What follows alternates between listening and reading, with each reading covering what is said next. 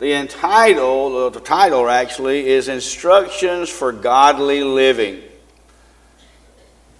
It is said in Scripture that God has given us through His Word everything that we need to obtain salvation, to obtain heaven, to know how to live, to know what to do, to know not what to do, and overall, we could say be successful. Successful not only in spirituality and godly living, but in our own lives, in our own personal lives. He's given us, given us instructions on how to do those things. How can we be successful? And throughout Scripture, He has given us those treasures to be able to hold on to. And, and Peter writes here concerning how to live godly. I believe that there's anything that we need in our society as a whole, but also in the Lord's church, is instruction on how to live godly. As the scripture was read just a moment ago, how to live holy. Now, we're not thinking about how to be holier than thou, which a lot of times I think we lessen the, the, uh, the importance of Scripture sometimes because we're afraid that we're going to appear holier than thou. But let me tell you, it's okay to be holier than the world. It's okay to do that. It's the attitude in which we present ourselves is where that becomes a, a problem. So, as you look in the introduction, the very first statement God desires men to be saved and come to the knowledge of the truth. And then it says right behind that, 1 Timothy 2 and 4, many individuals will not. Our Lord describes it as a narrow gate, a broad way, one leading to eternal life, one leading to destruction. And he describes it that there will be a, many who will go into destruction. We could possibly say a minority group. And Christians have always been what? In the minority. In the minority. If we're not, maybe we're not living godly. Does That makes sense? Yeah. Um, we, it's okay to be in the minority. And sometimes we, we, we don't, people don't find themselves, you know, in that, in that group. Um, we have the ability to choose the path, our book tells us. Um, we can follow, we have a choice. The book lays out, we have a choice. Every person in this room this morning has a choice to follow the wide way, follow the narrow. You have a choice. You have a choice to live godly, or you have a choice to live ungodly. Uh, so it's not something that's new to us. But the book does point out that we must choose. And it's another important point there the book points out is that we must accept whose terms? God's, terms, not ours. Not our terms, but God's terms. You see, that's the key. As we're going to uh, have our sermon this morning about uh, saved by works, how works and grace play a part. That's one thing that people want to do. They think that their good works, if I do enough good, that's going to get me to heaven. Well, most certainly, works are good. James tells us about that. But there's other things that go into that, and following and accepting God's terms is important as well. The book speaks of submitting at the bottom of that page in the introduction there on number one. Submit to God. Not only submission, but what kind of submission? Humble. Humbled. What is humble submission? Somebody tell me. What is it? Y'all wake back there in the back, right? Look to your, not look to yourself, look to God. Look to God. Yeah, not to think yourself better than someone else. Always. Oh, yeah. Is, is humbleness an attitude? What do you think? It is a source of attitude, yes. Comes from our spiritual heart. Humbleness. Uh, that's a key thing. Submitting in humbleness. Because if I'm humble,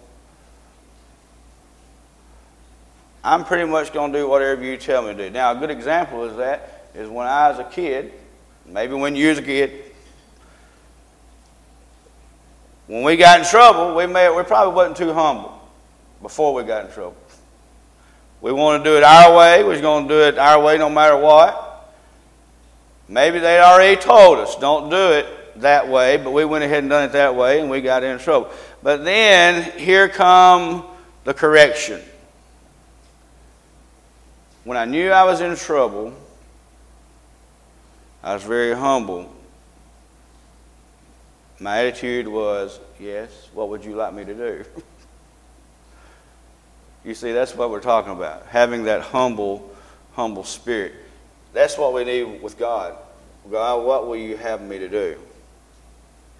How would you have me to do it? You know, the key. Uh, so again, uh, the scripture there in Titus 2.11 says, For the grace of God that bringeth salvation hath appeared to all men. That great gift we speak about, grace. Unmerited favor, if you will. Our Lord is described as eternal sal- uh, the author of eternal salvation to those who what? Obey him.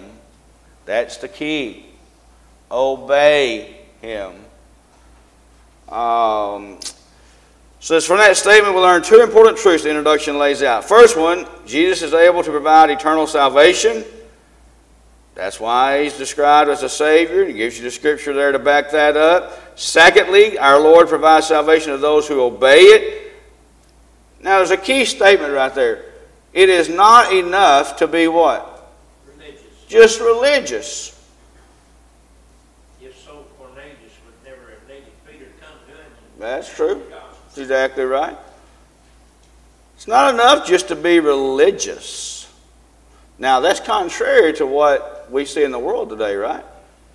That's contrary to what we see a lot of times in the Lord's church, unfortunately. Some people think, well, if I can just appear to be religious, or if I can be that way for a part of the time, or if I can do whatever, enough works, but that's not enough.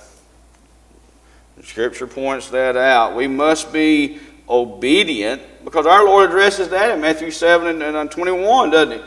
Not everyone that saith unto me, Lord, Lord, shall what? That's right. Yeah, the key. He that doeth the will.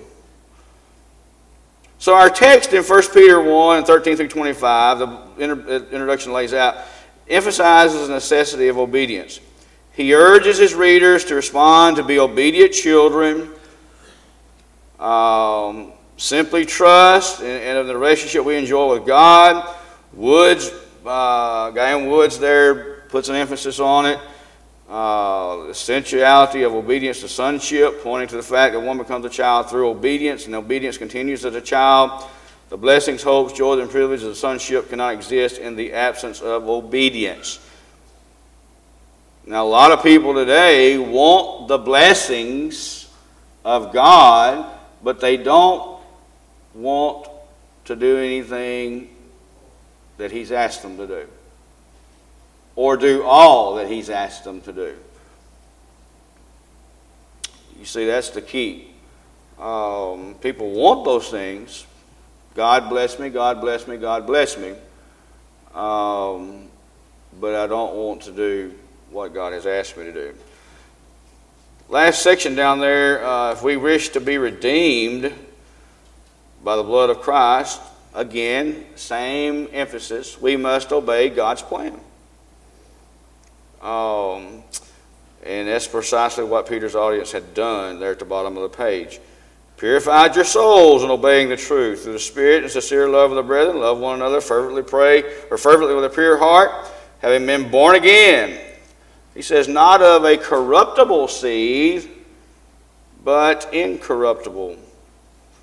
How? Through the Word of God, which lives and abides forever. Now you flip over and you see holiness. Um, I think the, the first sentence there sums it up. Christians must what? I think that sums it up. But I think a I think a appropriate question this morning could be: Are we living differently than the world? Now, I'm not I'm not talking about just on Sunday or Wednesday. Um, thrown out the thought here about. Uh, all through the week are we doing that? Right now is vacation time. Uh, a lot of you have been on vacation, and uh, a few weeks uh, we're going to be going on a vacation that we uh, we haven't had one in several years now, as far as going away. Um, we're going to try to take and, and go on one. Question is, will I live godly? on my vacation? Do we take God with us on our vacation, or do we take a vacation from God? Now, this is a vacation time of year. Everybody's everybody's hitting it. Uh, you know, that's the question. Do we? How we're going to? Do we do it? Do we do it all the time? Are we living differently than the world? Um, and, and, and the book even lays out there rather blending in uh, with those around us. We must be holy. What's that? What's that lizard that blends in? Uh, a chameleon. Chameleon or a chameleon? Chameleon. Oh, okay. Um, whatever environment that they're in, they can adapt to that and be. I think sometimes we find Christians that way, don't we? um, they'll adapt to the environment which they're in and blend in. Separated from sin and therefore consecrated to God. Peter, according to Peter, how do you begin that process? What does he say? Controlling the mind and getting your mindset right. Yeah. Even use the scripture there in verse 13 of our text. You know, gird up the loins of your mind. Be sober. Uh, I guess a, a, a picture of that would, you know, they, they wore those long tunics or whatever and get ready to run. And I guess the thing we could probably think about, you ever had, you ever, anybody ever done a, a sack race when you was a kid? Get in a sack and can you run in that sack? No. Uh, now, if you cut a hole in it, stuck your feet out, could you still run in it? No, it'd be hard, wouldn't it? But if you pulled it up, so that's what we're saying. Get your mind ready. Don't allow anything to restrict you. Get yourself ready to go. Um, and prepare it for action, the book says. How do, how do we do that? How do we prepare our minds to be holy? What do you think, class?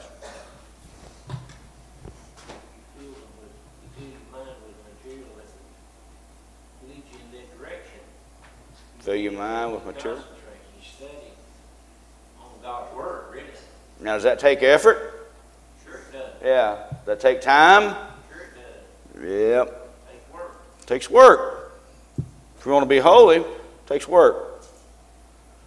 Um, if you want to be like the Lord, it takes work. So we have to make those decisions in our lives to do that. Um, a lot of people think Christianity is just a I'm baptized and I'm in, and that's all I got to do. Well, that's not the case. Um, Peter urges his audience here to, to take action. Um, you know, one of the commentators there writes To be a Christian was much more than basking in the hope of an eternal inheritance. It was more than reflecting on the gracious gift of God, or gift God had given them. Um, living that holy and, and godly life. Those who seek must be must live holy, or must be holy and must live as obedient children. Verse 14. Christians must not conform to their formal sinful ways. The word conform there meaning to be fashioned into something. Uh, the practice of adopting for oneself a pattern or mode of life. Mindsets, purposes of the culture of which we are a part, belongs to the time of ignorance which we did not know Christ, and we live like the world. Um, so again, being obedient. So Peter lays that out. He says, "You to be holy, you're going to have to be separated from the world. You're going to have to take a action in your mind, and you're going to have to fight against being conformed or blending in with the world." Now, top of that page over there on page 17, conformity is a lack of obedience that adopts the attitudes, mindsets, and purposes of the culture in which we are part. Um, that's lack of obedience. Uh, conformity is. We want to conform. Why do we want to conform? Why, why, why is that such a temptation for so many people? Don't want to be an oddball. You want, Yeah, don't be different. Cuts down on the difficulties of life.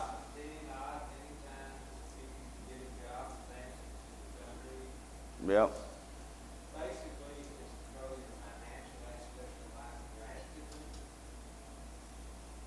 In a lot of you know in a lot of ways to be holy in the world in which we live today one may have to may, one may have to change jobs.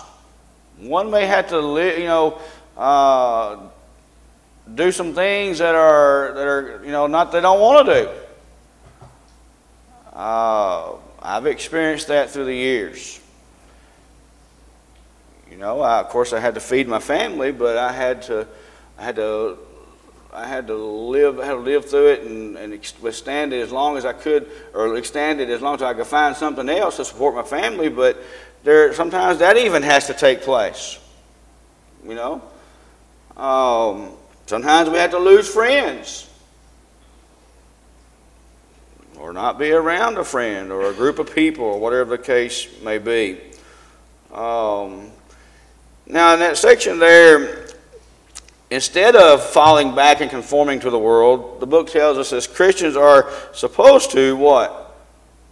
Pro- progression. progression. We're to progress in holy.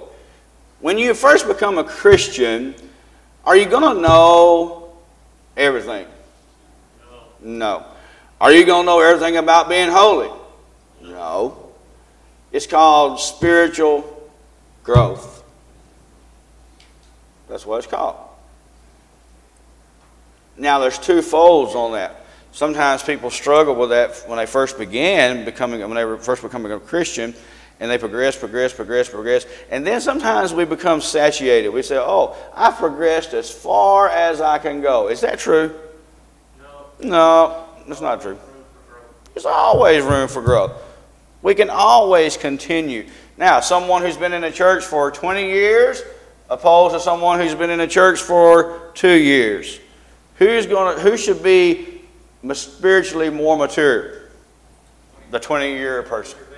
Should be. If the progression has happened the way it should happen.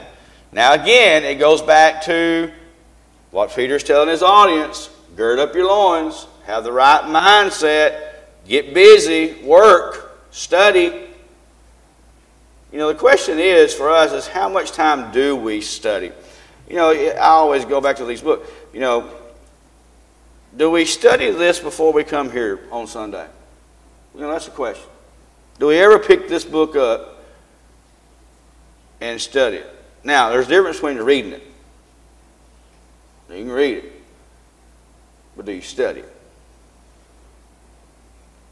Or do you just say, oh, I'm just going to rely on Matthew? He's going to tell me everything I need to know. Um, you see, studying and growing is right here and right here, number one. That's what you do. You put this, this is a guide, you put this with this, and and you learn a whole lot. And you'll you'll never I don't care how I don't know how many times I've studied First Peter. but every time I go through First Peter, I see something in a different light, in a different way. Uh, all this week, I've been listening to sermons from old preachers about grace and about works and, and going to the Bible and reading and, and saying, oh, man, that's a, that's a different way. That's a different way to look at that. I hadn't thought about that. We continue to grow, but it has to be an effort there to do, to do such things. Um, so again, he urged his, Peter urged his uh, um, audience there to honor the holy God. Christians do the same. One commentator writes the call to holiness is a basic concept of 1 Peter, which is already surfaced in verse 2.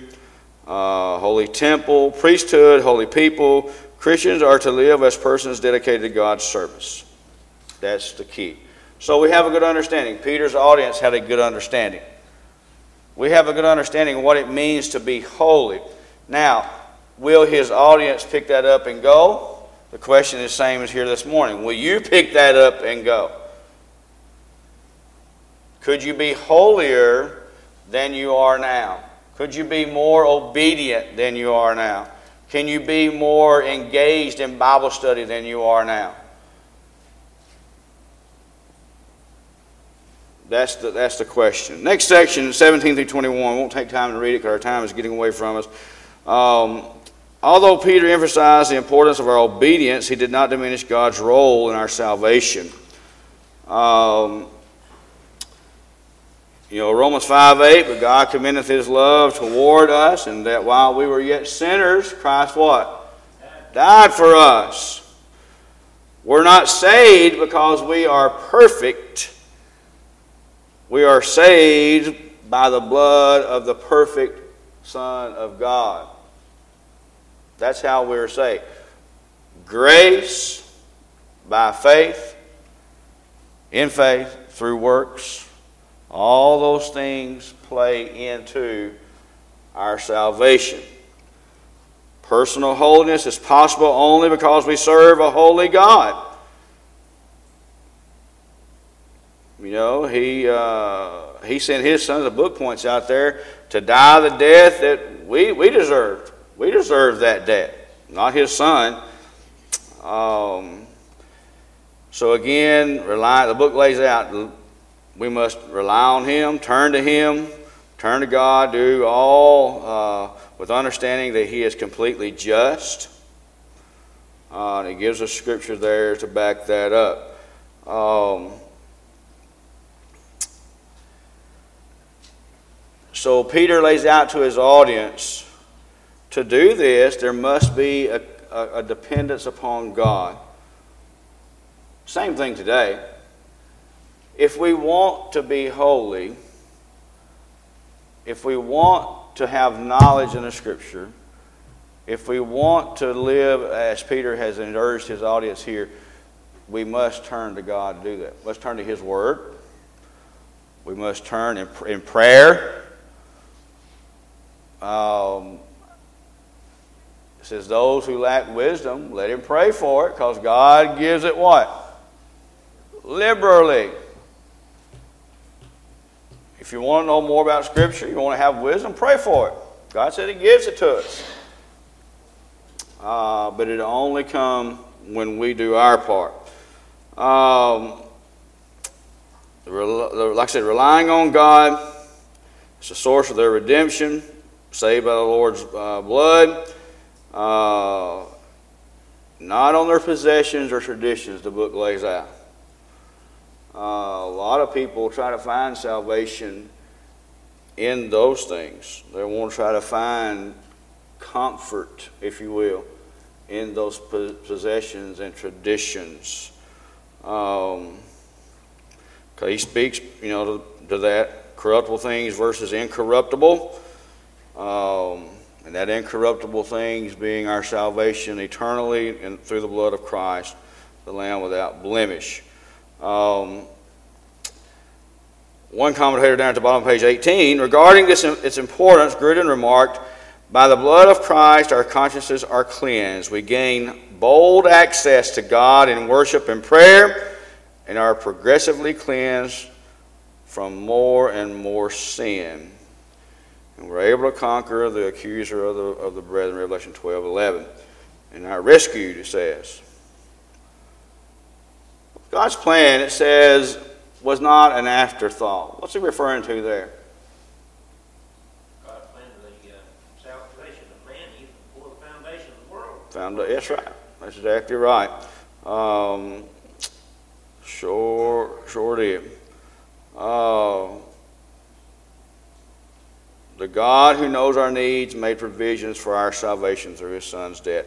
All right, so we've talked about holiness, redemption, now obedience in the last few minutes that we have. We must obey. We've talked about that. Purifying your souls and obeying the truth. Folks, there's no other way to purify your soul other than through the blood of Christ and being completely obedient. That's, that's where it lies.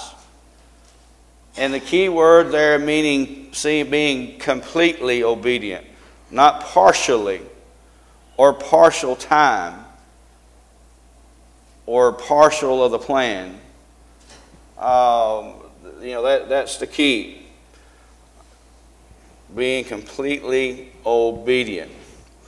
One contacts the redeeming blood when he or she obeys the truth. We know that. Having been born again. What's that born again referring to? Baptism. Our Lord spoke to uh, Nicodemus in John chapter 3. He says, Except a man be what? Born again. That's right. Born out of the water of the Spirit, born again. He cannot see the kingdom of heaven. You see, that's the key.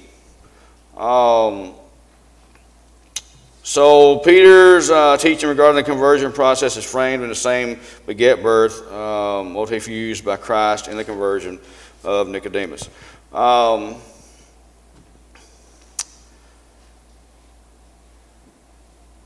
and that uh, birth being consummated, the book points out there in a delivery from uh, from the water, from the water of baptism. We're baptized into Jesus' death, where, shed, where he shed his blood. And when one raises from that water, what's the, what's the result of that? When one has been baptized and one raises, what happens? Walk a different way. Walk a different way, an obedient way. A new way. A new, what does the scripture say? New creature. Not going to be like I was before. Not to say that I'm not going to make mistakes, but I have a new attitude. I have a new way of life. Uh, we walk in that newness of life as the book points out there. And of course, God's Word will endure forever. 1 Peter 1 24 and 25. So his audience had access to his word, and thankfully so do we. When the gospel is preached, individuals have the opportunity to bear or hear and respond. May we do so as obedient children. Now, the application is down at the very bottom of that page. The importance of holiness is stressed throughout Scripture. Because God is holy, those who follow him must seek what? To live. To live. That's right, to live in a holy manner. If we we serve a God, if we're going to serve God and be obedient children of God, we are holy because he is holy. Peter wrote that. Paul writes, I beseech you, therefore, brethren, by the mercies of God, if you present your bodies a living sacrifice. What? Holy and acceptable to God, which is your reasonable service. Romans 12, verse 1. Uh, the author of Hebrews made a similar point when he penned, Pursue peace with all people and holiness. And he says, Without which no one will see the Lord. Hebrews 12 and verse 14. Concerning redemption, redemption is possible for all of mankind. God sent his Son for all the world, right? But those only who will accept it, to conform to it, and obey it. Um, we must never diminish his sacrifice by acting as if our possessions or traditions are more important, for they are not. In his infinite wisdom, God devised a plan for our salvation. That plan required the death of his perfect Son. We must hear and obey. So, what did Peter say we must do uh, on question one? Prepare our minds. Yeah, gird up the loins, prepare your minds for action. Question two What must Christians avoid?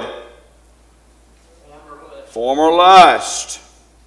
Why should Christians strive to be holy? Because the God we serve is holy. Because the God we serve is holy. What did Peter say redeems the Christian? Blood of. Blood of Christ. When did God plan to send, his, send Jesus to die for humanity? For the foundations of the world. What should those who have obeyed the truth do? Love one another with a. Fervent heart. That's right. How did Peter describe God's Word? Liveth and abideth forever. lives and abides forever. All right, that uh, takes us through that um, that lesson. So let's end with a prayer uh, this morning. Father in heaven, we're thankful for the good night's rest you've given us to be able to refresh our minds and our bodies, to be able to come here this morning and have the health to be able to be here in this assembly. We're thankful for these times that we have to open your word and to see the direction that it gives us. Father, help us be obedient. Help us be holy, to be like you and your Son. Forgive us, Father. Be with us as we worship you in spirit and in truth. And we can say it's been good to be here today when we leave. In Christ's name we pray. Amen.